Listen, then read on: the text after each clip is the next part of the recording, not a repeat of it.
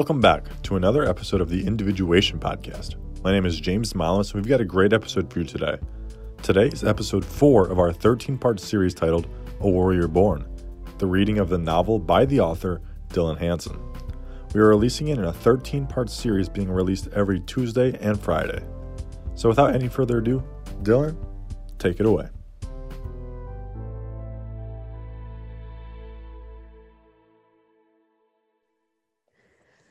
This is Dylan Hansen continuing to read her book, A Warrior Born. Chapter 13 Kara. If the air wasn't so bloody cold, Kara would be able to breathe better. Maybe she wasn't cold. Maybe her lungs had frosted over and refused to pump the oxygen to the rest of her body. Maybe she would just die from that lack of oxygen instead of reprimand instead of a reprimanding from Gisette. Kara's hand fumbled for the water pipe above, so thankful that it was there in the first place. Black spots danced into her vision as she scratched her finger over the falling board, desperately trying to prevent it from hitting the ground. Kara's fingers found their purpose and she hung there for a beat, catching her breath, hoping no one was staring up at her from the hallway below. She knew the rain had been a bad sign. Kara wouldn't die if she fell, but she would cause plenty of noise, and that would be much, much worse.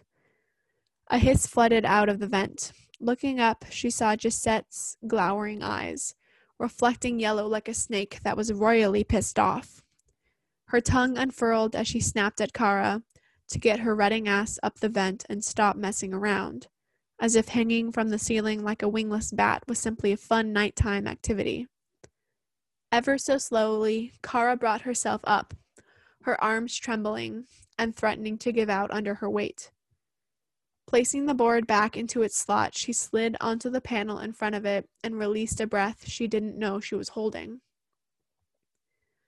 Kara didn't wait the few seconds she needed for her heart to quiet down. She trudged on and caught up, her limbs sluggish and drowsy but moving fast. They had lost too much time already. When they reached the closet, all that separated them from it was a thin grate for airflow. Fifteen seconds. The three of them crowded around the gate, waiting, watching, their eyes all alert and ready. Another waiting game, but this time their patience was short lived. As if on cue, their target walked in, she was a spunky looking thing, her curled blonde hair bouncing in all directions as she walked. Her eyebrows, however, were scrunched in concern. Her blue scrubs were baggy, weighed down by, se- by medical supplies, and her stark white doctor's coat read E. Saltano in dark cursive lettering. Tar- Kara took a deep breath, preparing herself trying to untie the knot that had been strung up in her throat since the moment they landed on the hospital's roof. Evelyn Saltano did not look like she could do much harm to anyone, let alone the League. But this was a Reaper mission, and as Reapers, they were sent to kill. So this girl must have done something pretty awful to, t- to earn a ticket to death's carriage. Kara may not always agree with the League's methods, but she knew they did not kill blindly. She knew they would not touch innocents. She wished she had been assigned, assigned a phantom assignment where she could scare or even shape or she could scare or even a shapeshifter. Infiltration would should infiltration seems like it would be fun. Anything but a reaper. With a twist of the wrist from Kara, Chloe removed the air vent and placed it next to her. Evelyn did not look up. She reminded Kara of an innocent little deer, unaware of the slaughter to come. I know you can do it, Meridian had said before Kara left, her face full of warmth, her brilliant eyes pulsing as she flashed a, flashed a silver tongued smile. I'll be waiting here when you get back. She remembered their laughs, how they touched their foreheads and shoved each other fa- each other's faces in teasing. What would Meridian think of this? Would she resist, or would she deem it as necessary as her father did? Kara sucked in a deep breath, bringing the chill of the vent into her lungs. Meridian was right. She could do this.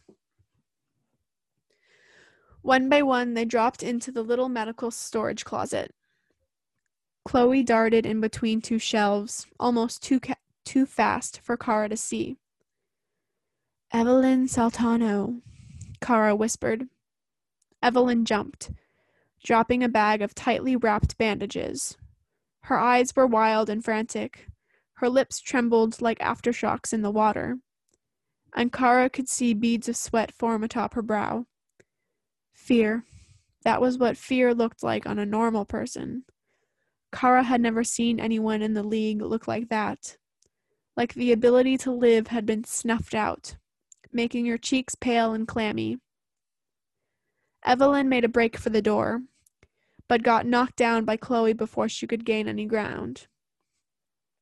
Chloe wrapped her hand around Evelyn's mouth, muffling the scream that erupted from the woman's throat.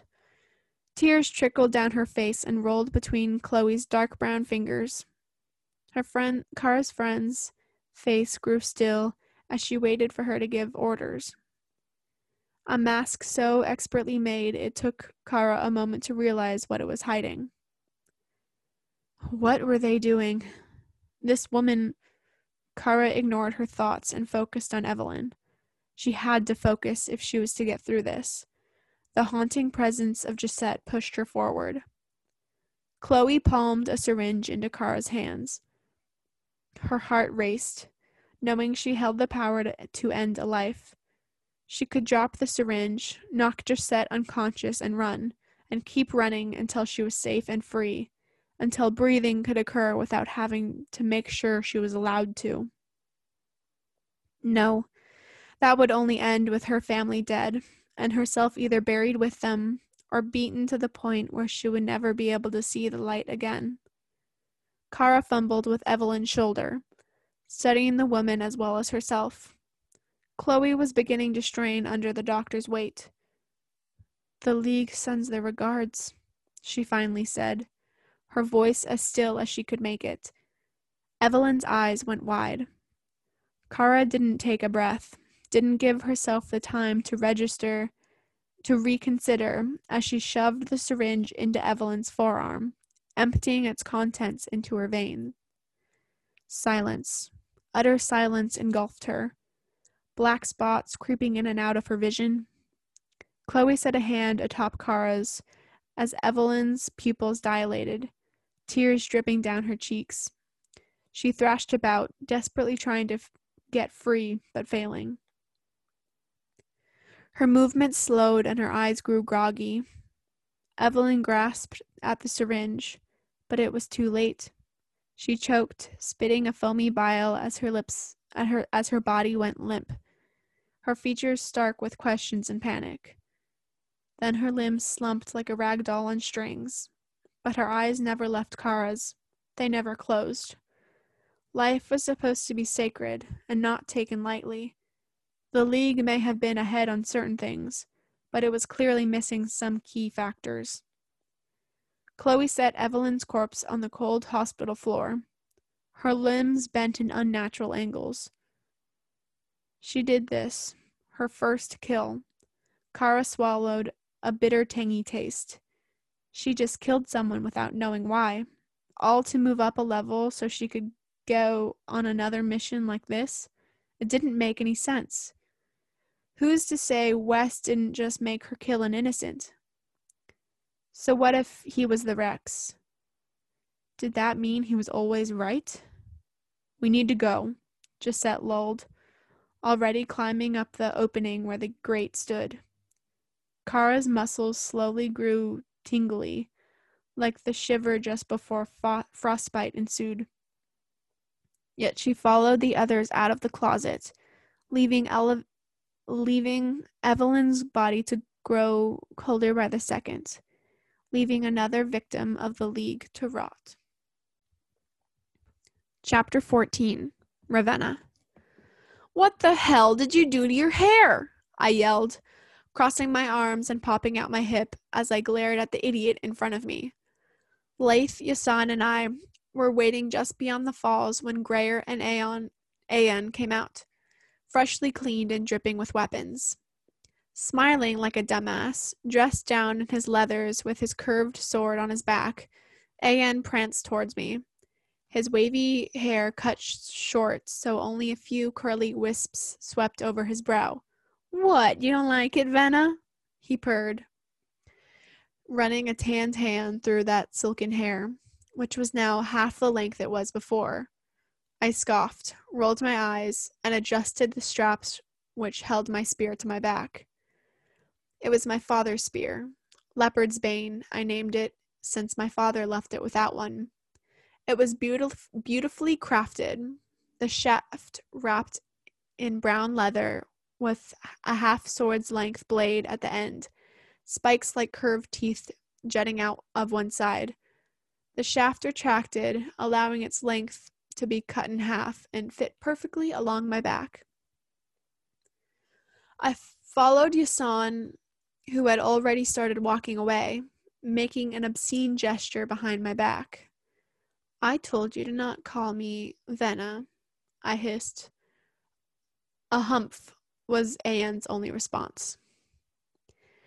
Last night we stuffed our packs full of food, clothes, and weapons. No doubt, Aeon put cutting shears to slice off someone else's hair. God help us if he got anywhere near gray or silvery white head. It was barely daybreak, the eerie blue morning falling through the trees and casting the world in o- in opaque shadows. You put her in a great mood. Excellent job, Aeon, Laith whispered, not so subtly as we trekked through the jungle. The silence afterward let me know Aeon was grinning from ear to ear. Do you do things just to annoy me? I asked over my shoulder. No, he winked.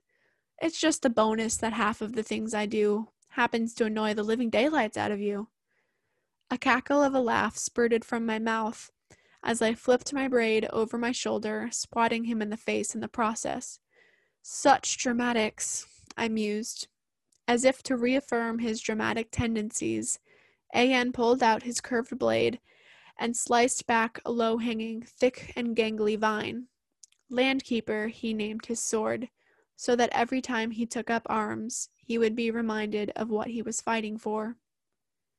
If I don't annoy the living daylights out of you, then how come your cheeks flush whenever I start talking? The gold in his eyes flashed, and I pleaded to every god to make my cheeks go pale instead of pink, just this once. With a wicked grin, dragging my tongue along my upper row of teeth, watching his eyes as they followed the movement. I looped my feet under his, causing him to gurgle and crash to the leaf spattered ground, my knee landing at his ribs with my hands around his wrists. Did you get distracted, Aeon? The man I know never would have let me drop him. Grayer chuckled from behind me, who was in step and quietly chatting with Laith. They both stopped as their gaze landed on us, Grayer hiding a smile between her fingers. Even Laith had a twinkle of amusement in his eyes. Aeon's eyes were bleary and wide, his fingers making circles on my forearm in a way that had me rolling out of his grasp. My cheeks flushed once again. Will you two shut up for the rest of the trek? Yasan spat from the head of the pack, brooding, snake like, and abominable. I resisted the urge to growl at him, brushing dirt off my leathers and winking down at An before marching towards Yasan. Where is it that we're going exactly? I asked as he slowed his pace to let the others catch up. Once Aeon and Laith, who had helped the former regain his composure, were in spitting distance, Yasan picked up the pace and steered us out of the invisible barrier.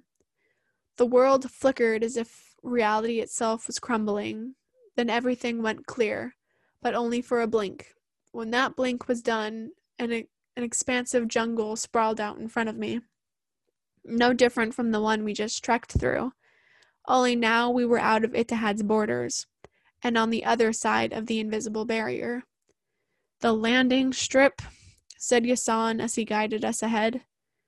I opened my mouth to prod, but the knife cuddler strung her arm through mine and whispered, I think Yasan is done talking for a while.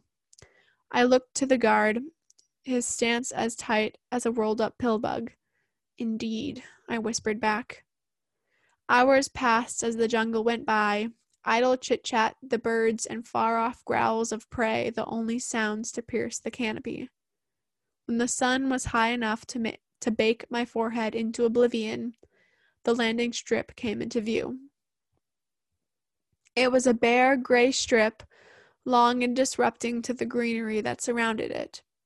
In a far off shed, swarming with vines and bushes commandeering the ground, lay a shoddy plane, half covered in moss itself. Oh boy, doesn't that look fun? Not sketchy at all, said A.N., fanning himself with his dagger. You know, you might want something to, you know, you might want to use something more effective to fan yourself, I retorted. A.N.'s eyes fell to his knife, then to me, and mischief raced across his face. Like you? He cooed. I tipped my head back and laughed at the sky. No, but you're welcome to get knocked on your ass for trying. Ayan simply wiggled his brows. Rolling her eyes, Grayer brought out a blade to sharpen. Laith's eyes shot to Grayer and her knife as the stone slunk over metal in a screech. I thought you left that dagger at home, Laith said. No, I wanted my favorite one with me, Grayer whistled. A stone warrior and a knife cuddler who treated steel like gold. I shook my head and chuckled. That's really not important. Load up. We fly in ten, said Yasan. No joy or excitement in his voice, only pure boredom. His haughty, pursed lips told me enough about how fed up he's what he was with us already. If he couldn't handle our squabbling in a large jungle, he was going to do great in a small plane with nothing but air to throw at us if we became too tiresome. We had to manually push the plane out of the ramshackle shed since the brush was hogging up the start of the runway. While Grayer pruned and pecked at the moss so it didn't burn up the engine, the rest of us hacked our way through the plants and vines, Anne squealing when a fat rat burst out of a hole. I had chuckled and burst with smiles, but then he threw a vine my way and yelled snake, which had me recoiling, then smacking him when I realized it was simply a plant. When the mildly green, white jet was shining in the oven of a sun, Yasan crammed himself into the cockpit, yelled at us to get our asses in the plane, and roared the engine to life. We always put him in such a great mood, I mumbled as I climbed in, gagging slightly at the worn, moss covered sheet seats. Such a shame, shame there aren't any polecats in the vicinity. The knife cuddler smirked. She had helped me corral the little creatures and push them into Yasan's house. The thrumming beneath my feet was like nothing I had ever felt. An animatronic roar. Buckle up, Yasan ground out groaned out, the only warning before we began to move. Anne's hand shot to his seat, Laith looking like he might throw up. Grayer's eyes were wide with excitement as she gaped at the window and the thrashing scenery. My heart rumbled, fearful skips that sent me gulping as the plane gained speed. One, min- one minute we were on the ground, wind clawing at the pale at the plane's body as we jetted down the runway. The next we were thrust into the sky, the ground growing smaller by the second. It was utter freedom, that thrum and roar. Utter exhilaration that slapped a giddy smile onto my face and made it so glee and made it so the glee burst from my mouth in little hiccups. Grayer looked at me, the same expression on her own onyx eyes. Laith did not seem to agree, his face sour. Though it was bumpy, the wind knocking into us as if it wanted to steal the plane from the sky, fear did not course through me, simply pure golden adrenaline. Hours went by, or minutes. I didn't know or care as I watched the jungle below turn into a river, then a jungle again. The canopy grew thicker as the plane rattled on, and so did my excitement. We were out, not only away from Jazara, but so far past the barrier I couldn't make out what direction it should have been in. Where is it we will be going? asked Leif, who had his claws in the chair seats. I, Yasan began. A choking spurt sounded through the jet. The window suddenly fogging with a dark smoke. The plane churned and whined, my gut doing the same. The words shit and hell barely had time to fall out of my mouth as the plane suddenly veered down, aiming for the forest floor below. Did you not tell us this plane would be fun? I said to A.N., his arms clutching his chair, eyes wide. Sketchy and fun. This is really not the time, Ravenna, he spurted. As the altitude continued to drop and the smoke outside the small window concealed the view of the canopy, I knew the florist was the forest was beckoning, calling for us to greet it. And we would for there was no force in the world that could stop that impact. Chapter 15 Sonara Sonara officially classified Aspen Drake as a bitch. If the flat red hair, cut to the shoulders, wasn't enough of a sign that she was born from hell, then her beady gray eyes sh- showed enough of the dark storm that swept her heart. Her gangly body, that was more on the caved in side of skinny, stalked towards Sonara in the fields. Her skin as pale as death, as if, despite coming to Ittihad three years ago, the girl had never seen a lick of sun. Sonara, she said in her posh British, British accent, which was filled with more contempt than the tissues stuffed into her bra. Come with me, we have guests. Her face was gravel.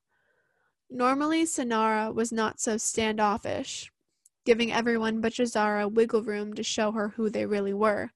But not this bitch. No, she was a different breed entirely. I'm busy, Aspen, Sonara said. Sonara had been rotating the crops all morning because someone had to.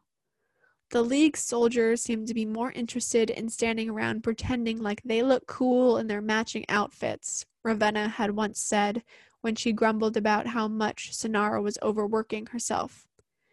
And Sonara had to agree with her sister. Aspen took one look at Sonara's dirt covered leathers and laughed, the sound being an, a song only a demon would know. Stop fiddling with that bloody stick, Sparky, she cackled, waving a hoe in Sonara's hand, waving at the hoe in Sonara's hands. Aspen called her Sparky because she thought Sonara had no spark. Sonara raged inside, taking the verbal beating when her sister would have cussed and spat. It was a taunt, Aspen thinking Sonara had no fire within her, and perhaps she was right. Sonara never acted. She never she let herself be squashed. Wipe that dirt off your face and come with me, Personally, I see the muck as an improvement. Sonara's hands clenched tighter as her lip wavered. Unfortunately, Aspen continued, inspecting the dirt under her nails, I don't think Jazara would appreciate one of his prized pets being presented to Wes's right hand looking the way you do. Sonara stopped dead, almost tripping on the hoe she had dropped. Sora Khan, Jazara's son and Wes Throne's right hand man. A demon of the League. What did he want with Ittihad? Ugh, Aspen drawled, rolling her eyes. If Ilsa was here, I would have her drag you, but she was summoned to help clean the den for the new arrival. Ilsa, Aspen's little pet that she liked to tell what to do. Ilsa was a socius, smart and a well enough fighter, but she was submissive to the feral snake that was the legatus, Aspen Drake. Move along, let's go, Sparky, Aspen said. If Aspen had not dragged Sonara through a patch of forest that sprawled out between Hajir and the fields, claiming it was a shortcut, the farming grounds would have been down a path away from the den on the side of the mountain. But of course, Aspen chose the hardest way to pull Sonara through. In the clearing, the sounds of wind sung through the bridges connecting the treetop houses that no longer belonged to Sonara's people. Ah, Aspen groaned. The den is cleaning up. Sonara wanted to scowl, but she simply clenched her fists and kept walking. She had been in enough situations where Aspen got the better of her anger. They never turned out well for Sonara. Aspen leaned up against a crate filled with a new stock of food which was to be delivered to cook. The League always went out and stockpiled meat since that type of food did not sprout from the ground. She was picking at her long, pristine nails, chomping down on a ruby red apple, the juice dripping onto her chin and down her cheek. The sight sent a shiver down Sonara's spine as the redhead bitch smiled at her through the apple juice. Sonara then and there decided she hated apples. It was midday, so the sounds of Carlo teaching the youngings their schoolwork barely breached her ears through the thick stone dividing them. Others in the den were doing chores. Some, including Paxton, were working out with the league guards, getting tips on battle stances from some of the more lenient soldiers. This was their day every day, training, learning things when they could, and bowing to them, with occasional hunts and pit fights whenever Jazara felt anx- antsy. There weren't many of the League soldiers, maybe 20 of them minus their leaders. Apparently, Ittihad was not enough of a threat to garner more soldiers. Paxton is looking sweet, Aspen purred, following Sonara's eye to the sweaty, shirtless man whose rippling muscles glinted against the sun's brutal glare. The licking of her lips and the sucking of the juice in her fruit had Sonara thinking sweet meant something other than kind to Aspen. As if Sonara's quiet snarl floated across the den and into his ears, Paxton turned his head, his soft smile lighting up his face. When are you ever going to tell him how you feel, Sonara? Aspen laughed. Oh, perhaps I should break him in for you, or simply put him out of his misery if you are the best this place has to offer. She gestured around herself as if Sonara's home was a speck of dirt on her otherwise clean world. Bitch, bitch, bitch rang in Sonara's ears, overwhelming her senses and drowning out the sounds of the birds. She wanted to shrink and rage at herself for it being her first instinct. We are friends, Sonara whispered. Aspen gave her a look that asked, Are you sure? Sonara began to open her mouth.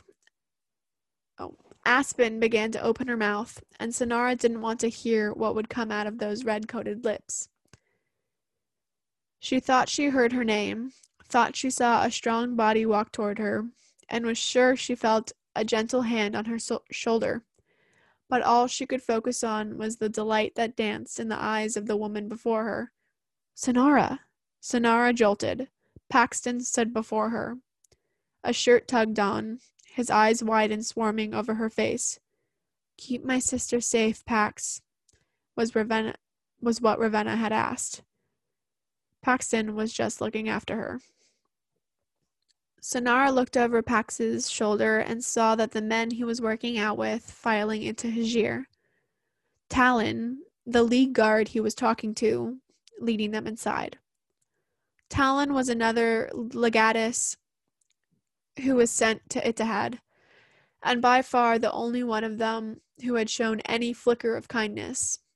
The day he the day he came, Aspen had just kicked Sonara's hide in the pits, yelling that even though she never hunted, she should learn to fight. Talon came up to Sonara afterwards when Paxton was dabbing the blood from her face and said, You're leading with your right. It's showing her your move before you make it. A few days later, he caught Sonara practicing with her chakrams and offered to help her.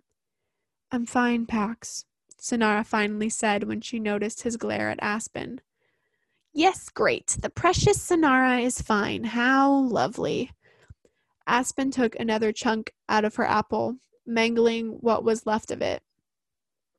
Sonara kicked the kicked the dirt at her feet, trying to look anywhere but Aspen. Did you drag me out here for a reason? she asked. Aspen had the nerve to wink, a half chewed chunk of apple in her gums. Aspen, Talon yelled across the den. Stop being a bitch and get people ready. With a growl and a few curses hidden under her f- a flippant gesture, Aspen threw her apple core at Sonara's chest, grinning as she walked into the looming mountain which cast the den in a cool shade. Paxton moved to wipe the apple juice from Sonara's leathers, but seeing that it hit her breast, thought better of it and dropped his hand. Talon walked up to them, muttering, You need to prepare your people. Sora Khan is breaching the barrier. Sonara nodded. She had no doubt that Jazara sent Ravenna on a mission conveniently when Sora was to show up. You know what Ravenna would say if she saw this, said Paxton, his eyes glued on the large cave's mouth where the shadows were shifting. Sonara tried to chuckle, though it died in her throat. Why don't they bring out the parade, maybe a couple streamers, a red carpet for an extra touch? she mocked, though the light-hearted words did not sink well, for her blood was trembling, her eyes straining to focus on the murky shapes coming into view. Brave the storm, she told herself. The waterfall was opening, Ittihad being exposed to the League's most powerful once more, to Wes Throne, the Rex of the League once more. Would there be a fire again, or would they all burn straight to ash? Sonara didn't know if she wanted to know the answer. Chapter 16 Meridian The air smelled of pine and rose frosted over. I shivered and thrust my body back under my comforter, curling my toes to fight off the temperature. My window was open. It had been all night, and my entire room was frigid because of it. I scowled at the cold, glaring from my bed as if the act would scare away the breeze. Kara had been off on her mission for three days, making me stressed every time I thought about her. She would be okay. I knew she would. I had already undergone tests to see if I could be a legatus, but not the final assessment that made me one. I was level 5, 16 years old, and ready to level up. It was most likely another test, this one to measure my patience. Patience is important, my little Rose. It is a weapon as well as a skill, and it is necessary in every way. My mother always said, I didn't care for patience. It took too much time, which was why I never resorted to it. Pulling away the heavy red and gold embroidered covers, I walked across my room to the open window. The castle walls, stone and rustic stone and ru- sorry. the castle walls and stone were cold to the touch. I reached for the metal latch and pulled the window shut. I saw the hills that leapt out beyond Salus's bordering wall, the grass eating up the flowers in the valley below. A nagging feeling appeared again, an ever present weight that lived in the shallows under my eyes. This time a thought came with it. What would it feel like to be out of these walls? To not be a part of the League? I shook my head violently and stumbled back from the force. I had to get my thoughts under control. Crossing my arms behind my back and stretching, a shot of pain slid across my side as quick as lightning. I didn't flinch. I just breathed it in. I controlled the pain, not the other way around. Elijah and I had sparred yesterday, and the battle got more intense than it ever had before, so much so that my body was still sore from it. Blood had to be mopped off the floor when the match was over. I gashed up his head, and he crushed one of my ribs, but it was deserved. I had fain left in a clumsy attempt to fool him. He saw my move and swept my feet out from under me, knocking my breath away and shoving my form into the hard floor. When he pressed his knee to my chest, compressing my ribs, I took the opportunity to grab his arm, tweak it across his body, and roll on top of him, pinning his face so that he could kiss the floor. I had pushed and pushed, stamping down his oxygen and almost dislocating his arm. The whole room went quiet. My father stood idly by. It was the first time Elijah and I had sparred while others were watching. The only battle we had fought that actually mattered a test and a declaration. Elijah's face had been growing purple under my fists, his veins bulging from his brow. I shook him one last time, cutting his forehead along the grain in the wood and sending a river of blood to my knee. Don't make me break your arm, Elijah, I pleaded. His whole body tensed. A quiet but gasp, only loud enough for me to hear, escaped through his teeth as he banged his head against the floor, its echoing disrupting the silence like sword cutting through air. My muscles relaxed, and I released him, feeling lighter but not in a good way. I had just beaten and humiliated my own brother. We both looked to our Rex for confirmation. Our father simply nodded and swiftly exited the room, never one to stand on ceremony. But before the door shut, I glimpsed the wicked grin that graced my father's cheeks. I knew what I had just done and how badly Elijah would pay for it once Sora stalked over to my brother and ripped him off the ground. Sora, Sora threw him out of the training hall door, yelling and cursing as he stormed out himself. Each step seemed to say, His pain will be because of you. You, you, you. But what could I have done? It would have been me on the flogging post instead of him and I had been chained to that bloodied erect slab of wood too many times to think with a clear head. The worst part was that Sora was leaving soon for a mission I had not known. And Elijah falling, failing was the worst send off he could have gotten. Knock, knock, knock. I jerked my head up, coming away from my thoughts. Who is it? I grumbled. Your oh so loving older brother. How are you this morning? I froze. Elijah. A long pause ensued from either end, neither of us knowing what to say. I could hear his heels rock, wa- rock back and forth in the hall. Mare, his voice was muffled through the thick wooden door. I don't blame you. Besides, I should be proud that my prick of a sister did such a good job. Slowly, I walked towards the door and swung it open in one brisk movement. Elijah stood but a step in front of me, clicking his tongue and not meeting my gaze. His lip was split but healing, the cut along his upper head taped, his dirty blonde hair a mess.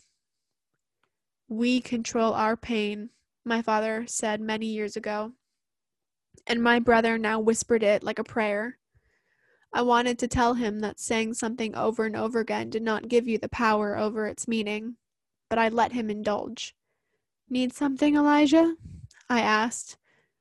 I merely wanted to check in. I smiled softly. And how are you? I asked. I asked first. Actually, you didn't. You posed a question and stated you wanted to do something. His brows scrunched, then he shook his head. That's besides the point. I rocked on my heels. I'm okay. A little sore, but nothing coffee can't fix. It's not a miracle drug, he retorted. Don't let Sarah hear that. I'm pretty sure she thinks it's liquid of God. A minimum of eight a minimum of eight cups a day was her go-to. Elijah chuckled. Well, I have another mission to prepare for. A shadow? Shapeshifter, he said. I nodded. Goodbye, brother, I said. He bowed playfully and shut the door. As I turned around, I frowned at the state of my room. Your dresses should never be scattered with your swords. It's indecent, my mother always said. I usually gave her a disdainful glare, letting her know I didn't care if my daggers and socks mingled. Little did, little did she know that when she left and asked me to clean, I just shoved them under my blood red curtains, which guarded my balcony. I stuffed my feet into my fur lined boots and stumbled into the family common room, my nose following a faint smell of cinnamon sugar. I halted as I walked in on Chloe, decked out in her regalia and hovering in the doorway, brooding per usual. Her long blackish brown hair was down and hung in thick curls around her shoulders. Her dark golden skin was pristine, and the sharpness of her crystal blue eyes made me want to bolt the other direction. Those eyes graced me, fixing on my face. Meridian. Chloe, what are you doing here?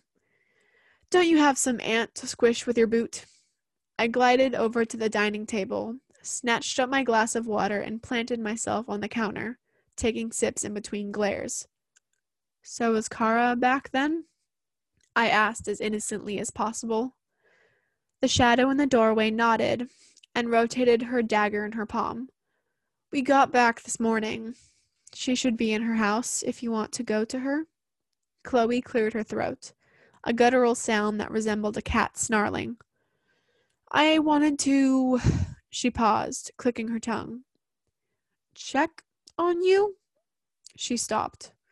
I snorted into my glass as I realized the shadow was trying to direct words towards me that didn't sound freshly from the sewers.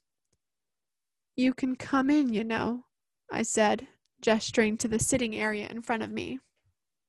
Wary, almost hesitant, Chloe shoved herself away from the door and crept towards the chair with precise steps. Her eyes furnished the room, bouncing over every item like she had never seen it before. I heard you fought Elijah and won, Chloe grumbled. And? I asked, utterly unsure how and why this conversation was happening. I've seen you fight. You're not bad. Sloppy in some of your pudding, footing. She paused. But not bad. I stifled a laugh and winced. Did that hurt? I said. She shook her head. I can leave if you if we're resorting to pettiness, Meridian. Slowly drawing out the movements, she locked her gaze with mine and finally sat. Careful, Chloe. You're starting to sound friendly. We wouldn't want the others to overhear. Her sleeves were rolled up to where I could see a small black line on her elbow from her first kill, and just below it was another line about half the length as the other. The skin around and puffy, the skin around, puffy and red. I stifled a gasp, gasp as I realized it was for the part she played on Kara's mission. Chloe marked herself, taking half of the blame and responsibility. Even in death, life must be cherished. Maybe Chloe knew that more than me. Maybe I misjudged the girl.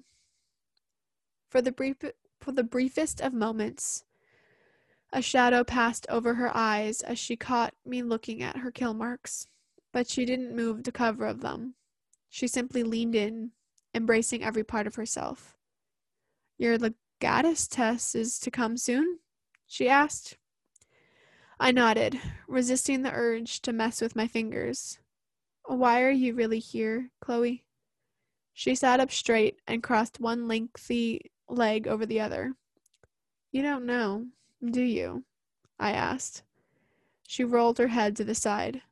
I was going for a walk and found my feet guiding me here. I clicked my tongue, testing the waters. I think if we try not to disembowel each other every time we are in range of one another, we could actually get along. A sly grin, small but large for Chloe, spread across her cheeks. Yes, little Rose, I think we could. I chuckled. If we're going to be friends, then no, you can't call me that. She snorted, sheathing her dagger. Fine, then you can't call me the cat like devil either. I spit out the gulp of water I had just taken. You knew about that? I'm darkness incarnate, Meridian. I know many things people don't wish me to. I inhaled the last bits of water. She knew about that little retort, too. Okay, Chloe. I extended, extended my hand out to her. To being friends. Her teeth sparkled as she took my hand, no hesitancy in the movement. This could definitely be a mistake. You know, this feels a little more like a business transaction. Chloe gestured to our entwined fingers. I nodded in agreement. Yeah, well, we have never been good at the whole friend thing anyway. With time, I think we can get there. Grins spread atop both our faces. We could cause some damage, the two of us. And if I could prove to my father that I could be heir, be Rex, then Chloe could be a powerful ally. Suddenly, I remembered the one thing my mother my mother told me about her home, Ittihad. We were allies, yet we all burned in the end. She had said. I wondered what she meant. How could allies turn against one another against one another if the bond had been so strong? Something felt unfinished when she told me this. Like there was so much more that had happened, and still more to occur. But I couldn't think about topics no one would tell me about. I had to focus on my future and the future of my league. Chapter 17 Kara this just in, the death of Dr. Evelyn Saltano has been rude, ruled an overdose. Her friends and family gather around the hospital where she worked, saying farewell to a life that was taken too soon. The newscaster's mechanical voice cut out, and the picture shifted to a group of people huddled with candles, their shrouded heads surrounded by small, a small memorial, and Evelyn's face was plastered across the front of it. Kara wanted to throw her remote at the television. She did this. It was not an overdose. There must have been a reason. There must have been a reason. Kara jumped, her body flicking to the soft melody of a voice. Meridian stood in the shadow of her bedroom door, holding something behind her back. They always have a reason, Kara muttered, unsure if she could share her troubles with Meridian, the daughter of the Rex the man who told her to murder a young doctor, and a man she blindly obeyed. Kara shut off the TV and motioned for Meridian to enter. Her room was small, and was the as was the rest of her house, but she had filled it with light. A peachy orange paint covered the walls closest to her bed, thickly layered because she painted it every time her favorite color changed. Flowers bent over almost every surface, flake, fake flowers she and Meridian had twisted around fake vines when they were younger. Kara smiled, a false beam, and Meridian could see it. Are you ready for your legatus test? Kara asked, trying to change topics. Meridian huffed out a blast of air, plopping down beside Kara and shoving her legs under the blanket. My father told me today that it was set, though he failed to mention when or where. She slumped, her eyes twitching, hiding the thoughts in the street in the sea of green and blue, a sea Kara could get lost in. Her friend was still pressing something behind her back, but Kara had not thought to ask about it yet. It will come, she said. She tried to hide the fear in her words. If Meridian's mission was anything like hers, then she tried not to think about it.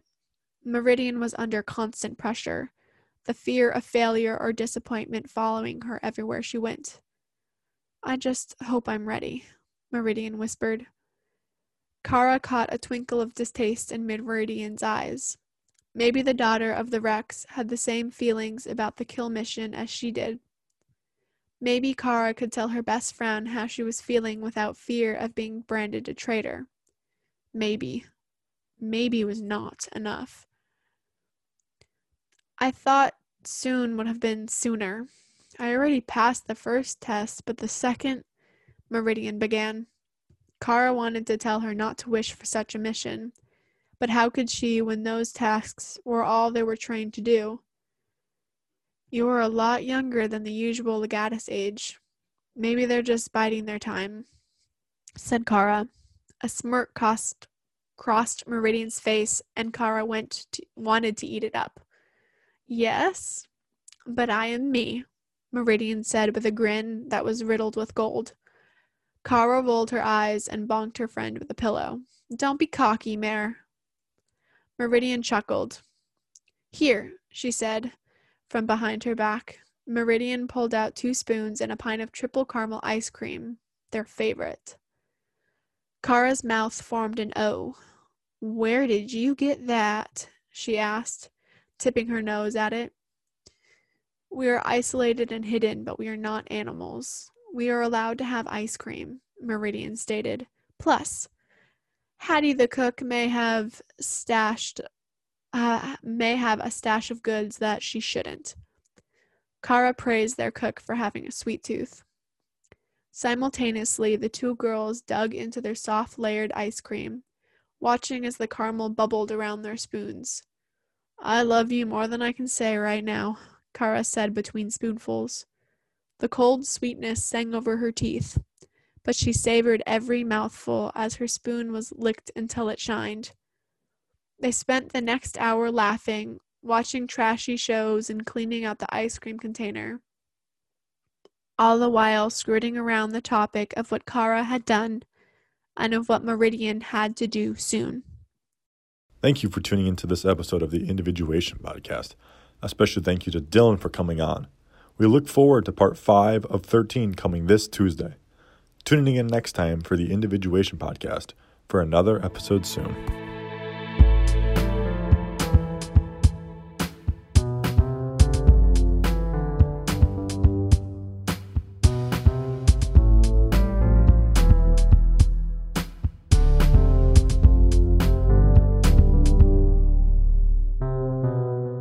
At the Institute of Conflict greatly appreciate all of you listeners. Please share the podcast with your friends and spread the word.